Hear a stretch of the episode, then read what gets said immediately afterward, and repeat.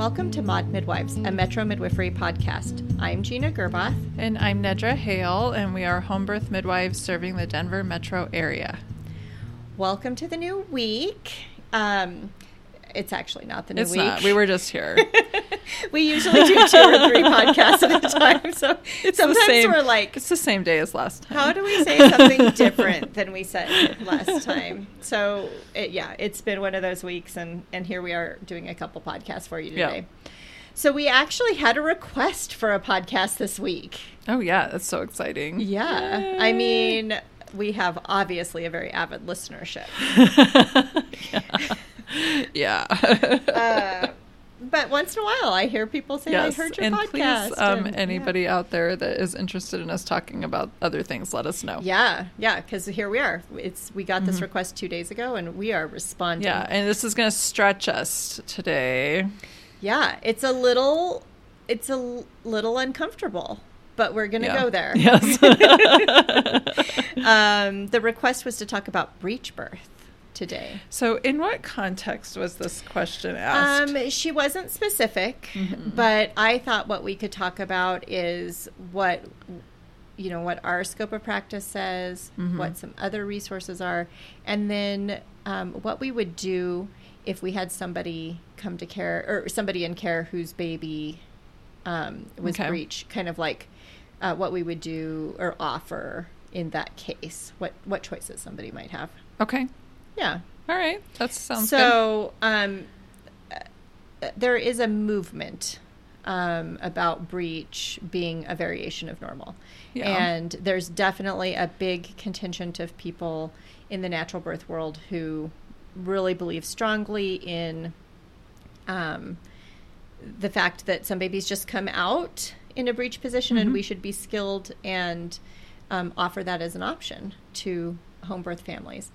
And we are somewhat, I would say, neutral on that Mhm. because our scope of practice in Colorado prohibits us from attending Right. breech birth. So it's for us, it's not so much where we are philosophically, it's what our limitations are legally. right.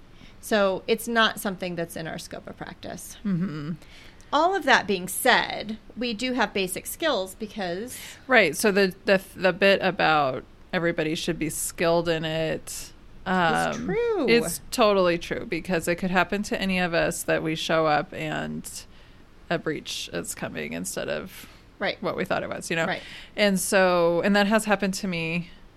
Um, and in my training, it did happen as well. Um, I'm sure it's happened to most midwives, Mhm. you know. So, but definitely, we don't, we never plan breeches. At least Mhm. in my practice, I've never Yeah. planned a breech um, because it is against our rules.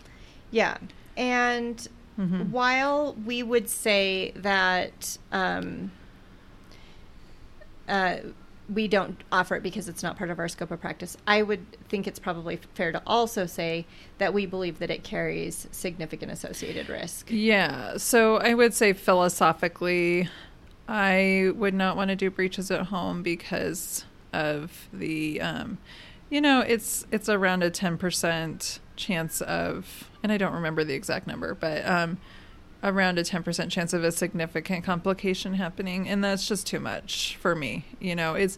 But I I, I also believe, you know, paradoxically that. Um, breech is a variation of normal. Um, I just also know that nature doesn't really discriminate, and 10% is too much for me.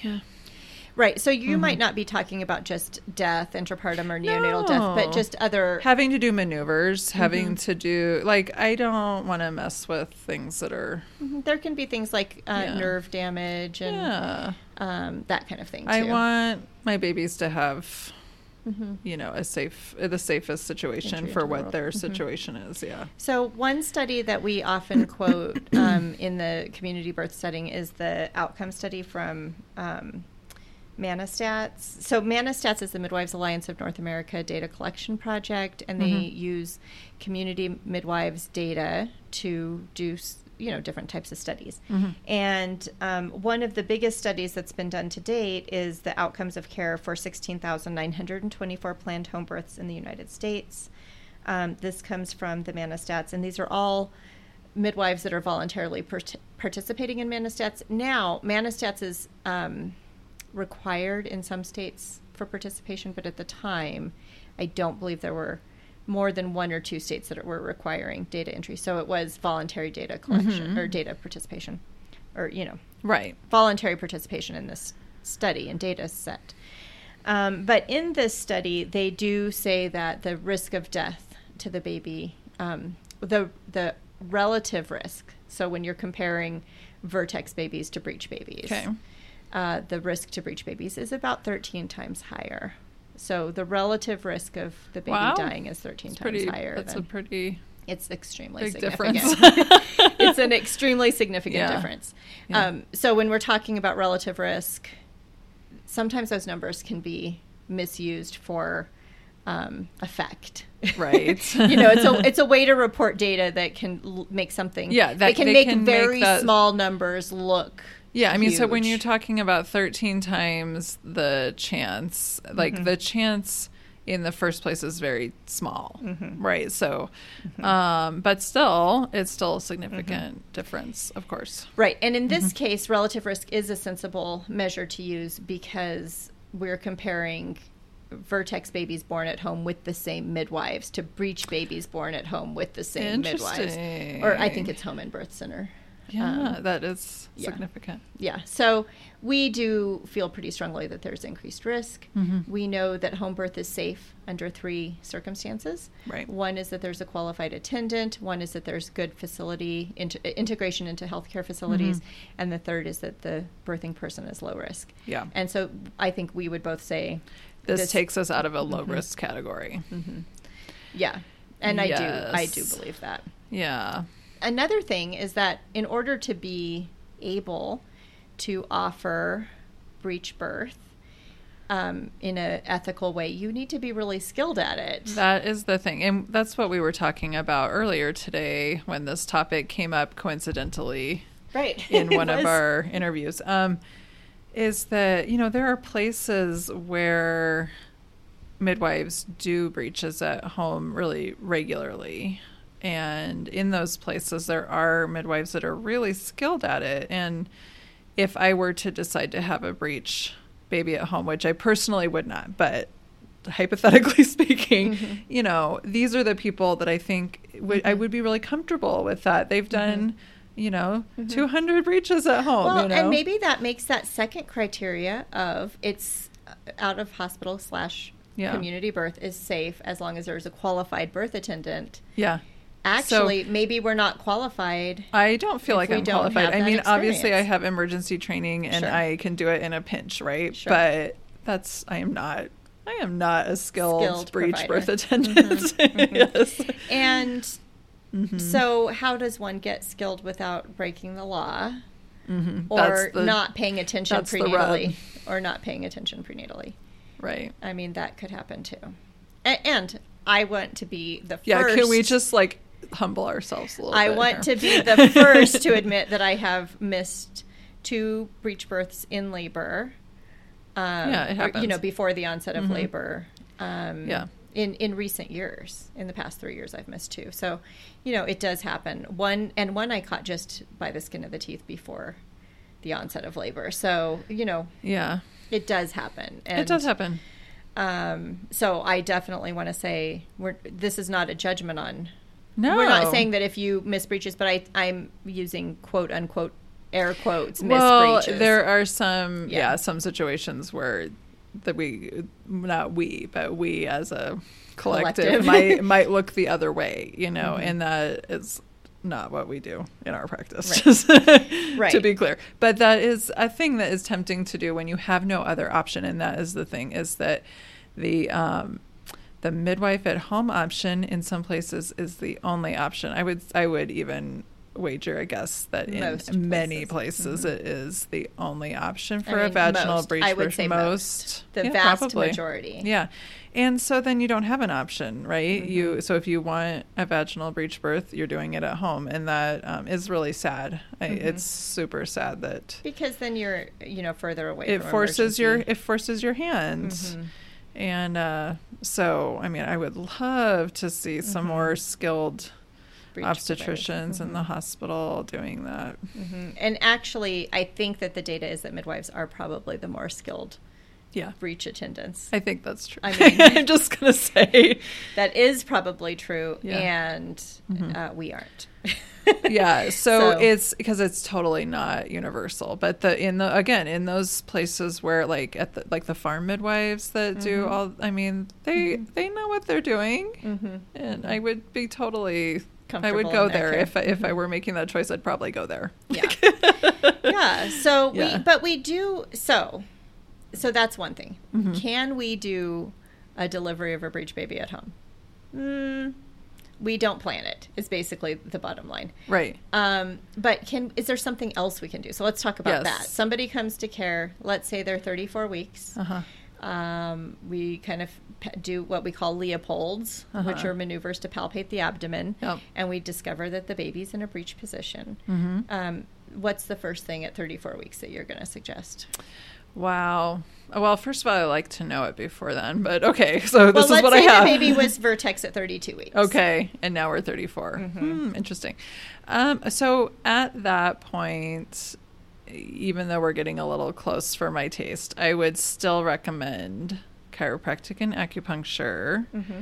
some spinning babies, Mhm. um, and like, Spinningbabies.com, spinningbabies.org. I think I believe s- I believe it's dot com. I'll double check.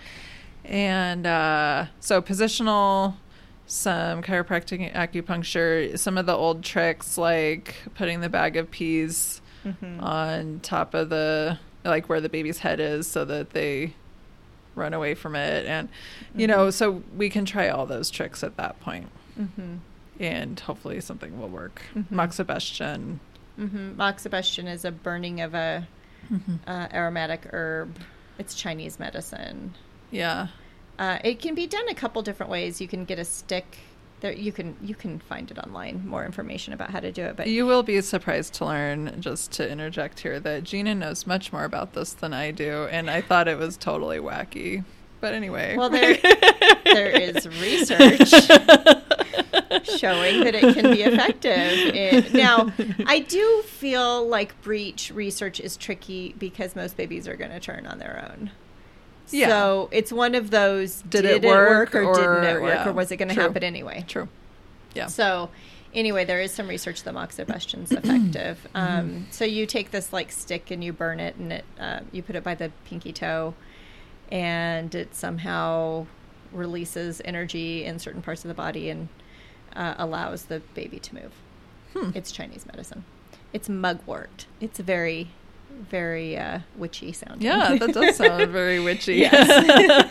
um, acupuncture's been shown to be effective. Chiropractic's been shown to be Mhm. effective. So there are Chiropractors are trained, uh, not all of them, but there there is a like a specific set of Mhm. adjustments that they can get trained in that that Mhm. help Mhm. breech baby's Um, turn. So okay, so oh, and then one thing that I maybe would add to Mhm. the, your list is um, handstands in water. Oh yeah, I always Going to the swimming that. pool and doing handstands in the water. Swimming and doing handstands. Uh-huh. Yeah. Um, with the spinning babies, it is .com, by the way. I double checked. Um, one of the big things you can do are inversions hmm too, uh, where you do maybe a ironing board or some kind of a plank from the couch to the Mhm. ground, and then Yeah. kind of get your bottom up higher than your head, and hopefully, Do you- how often have you recommended that? Oh, I don't know, I've at least never. I can't. I have never Oh, recommended it. You haven't? No, I think it is weird, but I don't know. I don't know. It just I don't know that I can say how often, but I mean more than a handful. But I know lots of people do, and I don't know why I don't like it. I just it just seems like a really unnatural position to get into. Well, yes. the babies in a natural. and I know that things like that are on spinning babies too, Yeah, you know. So yeah, yeah, yeah. so then I feel like I like take the responsibility of this position off of myself by like And sending them to to, somewhere else. Yes, You've uh, abdicated authority or Yes. whatever. I'm like they know more about that than I Yeah. do. Oh, Well, they definitely know Yes. more about it than I do too. But um, no, I recommend inversions for sure. Yeah. I don't know- think I don't think there's anything wrong with it. I Yeah. just it just wigs me out a little bit. Mhm. Yeah. I had a client who had a breech baby right up until 36 weeks. Sorry, I have to cough. Sorry, I don't know how to pause or edit. You just have to just hear have to hear me cough. Sorry.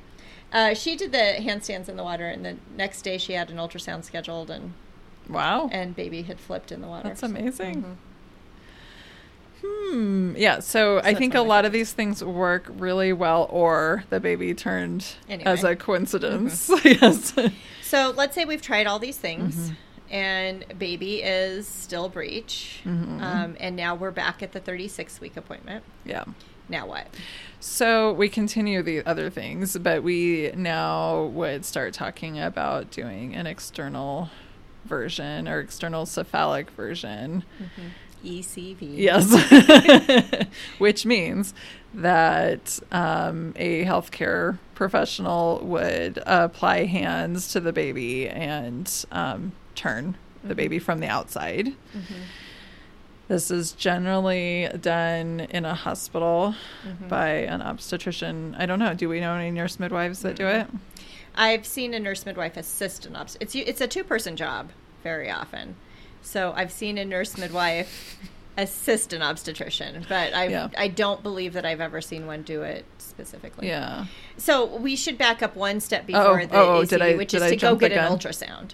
Oh. First, we want to make sure. Oh, we are not totally But sure that this I is mean, breech yet. it, was, it was Leopold's at 34 weeks. okay. We tried the things. hmm Now we're At 36 gonna- weeks, Mhm. we palpate again and we think this baby's breech. Okay, that's fair. You want to make sure for sure. Yes. Now, all of that being said, you're going to get an ultrasound. they're gonna they're the gonna make sure before they because we're gonna have a couple of consult visits. yes, yes, yes. So that's good. for us, if you're our client, we will send you to somebody who would be willing to do the version for the ultrasound, so that it's one less step of people that you have to go see. Mhm. So we're not going to send you for the ultrasound at a imaging center and then have to go find another consult because then you're going to need another right. ultrasound right. anyway. That makes sense. Yeah. So you're right. It does usually happen not only in the hospital, but sometimes even in a labor and delivery room. Sometimes, Mm-hmm. you know, it's There's a variety of ways Mm-hmm. that I've seen it done. And Mhm. even I've seen one time that they did an epidural for it. And I Mhm. haven't, and when I say that to people, they seem really shocked. So it must not be a really normal thing to do. I've only been to one. No, Yeah. no, no. I've been to two full on Oh, ECVs, and Mhm. and, and um, neither offered an epidural. yeah. So I don't know. could know. just be the docs. The docs are maybe more naturally minded right, or something. Right. Yeah. hmm Um, and in Colorado, we are not allowed to do versions ourselves. So, yeah. So in the case Mhm. of the second version that I referred somebody for, I did kind of not try to turn the baby, but just you know kind of put a little bit of pressure and see what happened. And it seemed see like how the, easily the baby it moves. seemed like the baby moved. Yeah. But then would kind of end up breech again, and um, and so we went into the hospital for the version. Yeah. And they tried to do it, and what it really turned out was that her little feet were stuck in the cervix. And you could so you can kind of picture her little feet in the cervix and then you would tip her head down and she would move She really would nice and easy. she would fold over and then she would just boing. Did they push the feet out? Or Mm, they I were not able to they weren't able to do it. I mean i think they tried but they weren't able to do it. Okay. Um, or may, maybe I don't remember exactly the details, but anyway, they that baby did not turn that baby, and so, and Sometimes they're really they really like where they're at Mhm. for whatever reason. I'm, the statistics on ECV are about it's about fifty percent effective. It's not hundred percent effective. So Hmm. it's and in my that's exactly the stats in my practice. One worked and one didn't. so there you go, fifty percent small small in sampling. of two. I don't know off the top of my head. I I feel like they've been much more than fifty percent. I think it depends if it's your first baby. Yeah, for sure, for sure. Neither of these were first babies Yeah. in my practice, and the one I think her feet were stuck.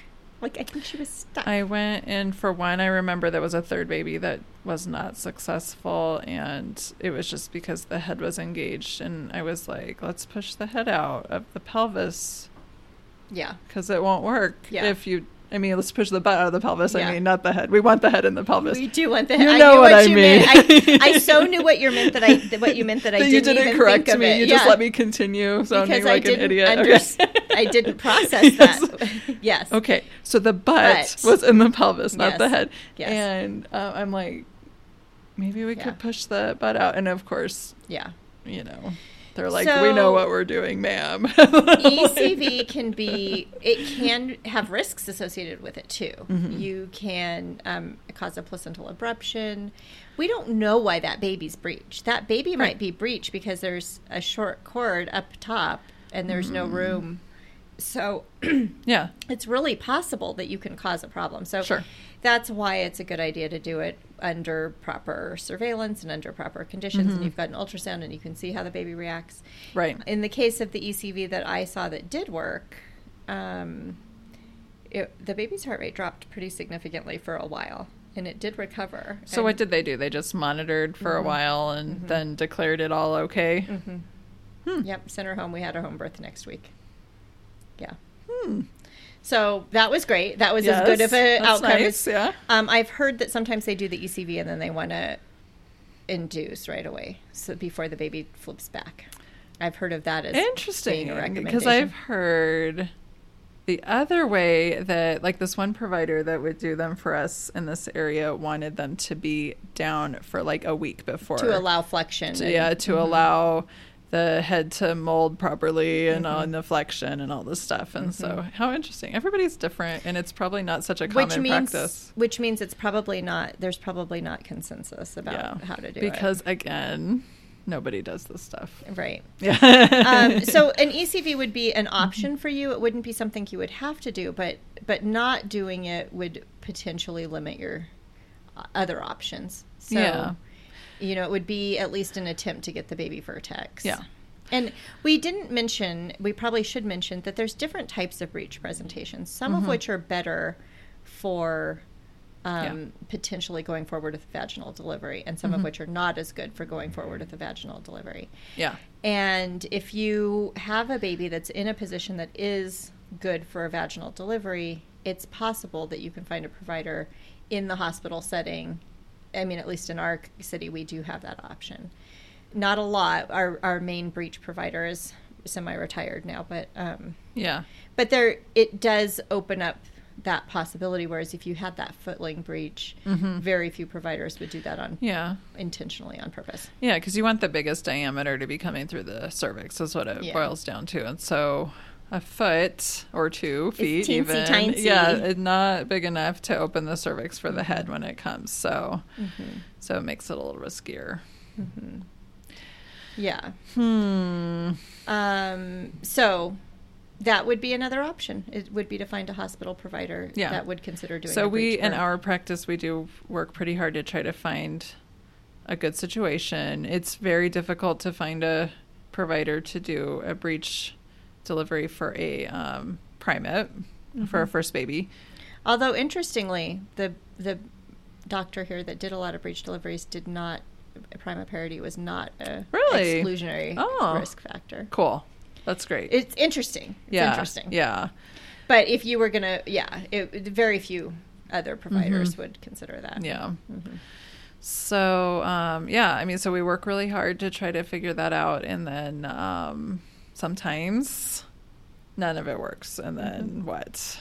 And then we're usually looking at a cesarean section Yeah. at that point. So Mhm. then again, we're lucky to be in this city where we have a lot of providers who can do friendly cesareans. So we Mhm. can look at those options. Mhm. Um, I, I personally like the idea of planning it, even though I know that doing the, you know, the labor is really important for the baby and all that stuff. Like, I get all of that and I agree with all of that. But I also think planning it is so nice because you get Mhm. to put all of your wishes together and your birth plan and Mhm. adjust to the change. And, Mhm. And there's also some data that shows Mhm. that um, the risks of cesarean surgery are less when you're not in labor.